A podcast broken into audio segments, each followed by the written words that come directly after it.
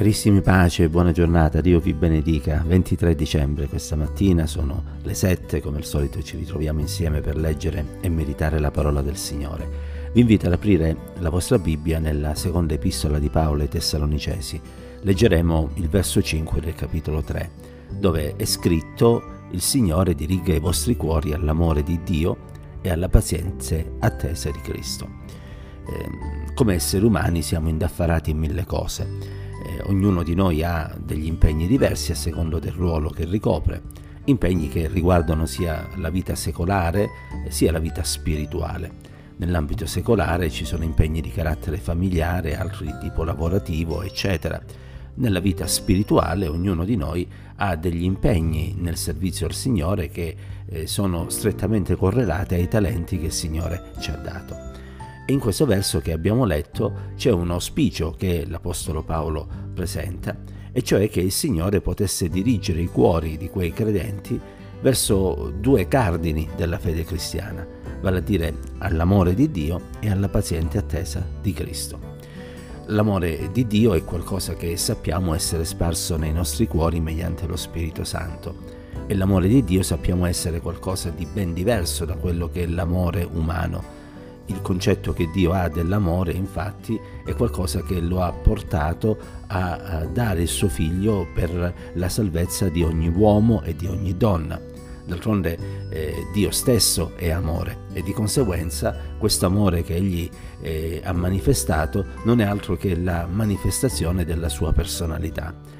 Ora, come cristiani e avendo ricevuto oh, per mezzo dello Spirito di Dio l'amore di Dio nei nostri cuori, dobbiamo essere imitatori del nostro Padre Celeste. E quindi dobbiamo essere pronti a dare, a dare eh, la nostra vita per il Signore innanzitutto, perché come abbiamo anche detto qualche giorno fa, il più grande dei comandamenti è proprio questo, ama il Signore Dio tuo con tutto il cuore, con tutta la mente, con tutta l'anima e con tutte le tue forze. E questo amore naturalmente si manifesta in qualcosa di pratico, non è semplicemente platonico, non è una mera dichiarazione verbale che noi facciamo al Signore, io ti amo. Certo, anche quello ha un suo valore, ma questo amore è qualcosa che poi, dicevamo, si manifesta in senso pratico, innanzitutto perché è rivolto anche verso gli uomini che ci circondano e in questo siamo chiamati, come sappiamo, ad amare i fratelli e le sorelle nella fede e a fare di loro oh, la gente stimata in cui poniamo tutto il nostro affetto.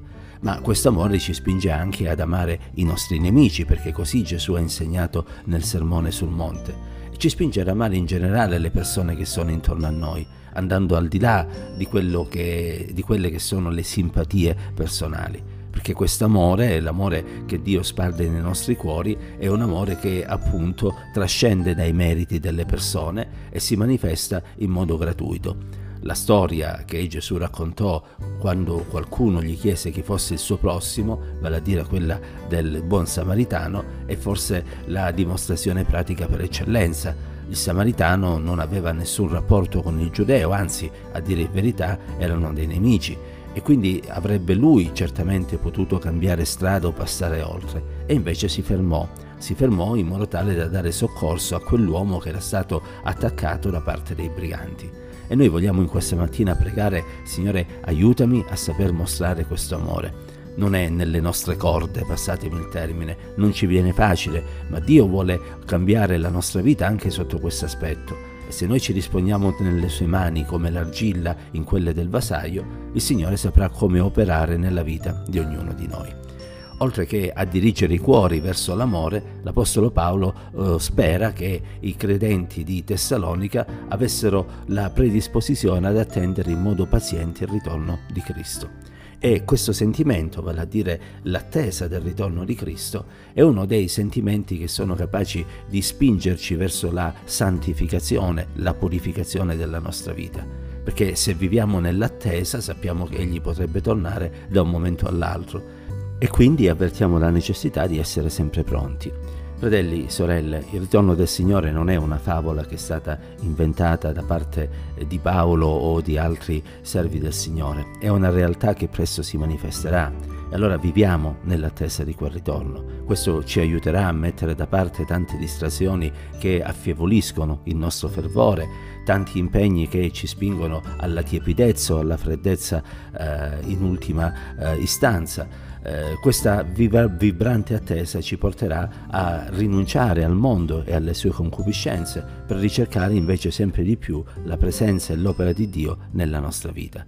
Oggi ci sono tanti impegni che ci attendono, ma in tutto questo non vogliamo dimenticare che noi siamo stati chiamati ad amare come Dio ha amato e che presto il Signore tornerà dal cielo per rapire la sua Chiesa e tra quelli vogliamo esserci anche noi e ci saremo se avremo vissuto nella paziente attesa del suo ritorno, camminando nelle vie della grazia e cercando la santificazione. Che la grazia, l'amore, la presenza, la guida, l'aiuto e il sostegno di Dio ci accompagnino ancora oggi. Pace del Signore, Dio ci benedica insieme.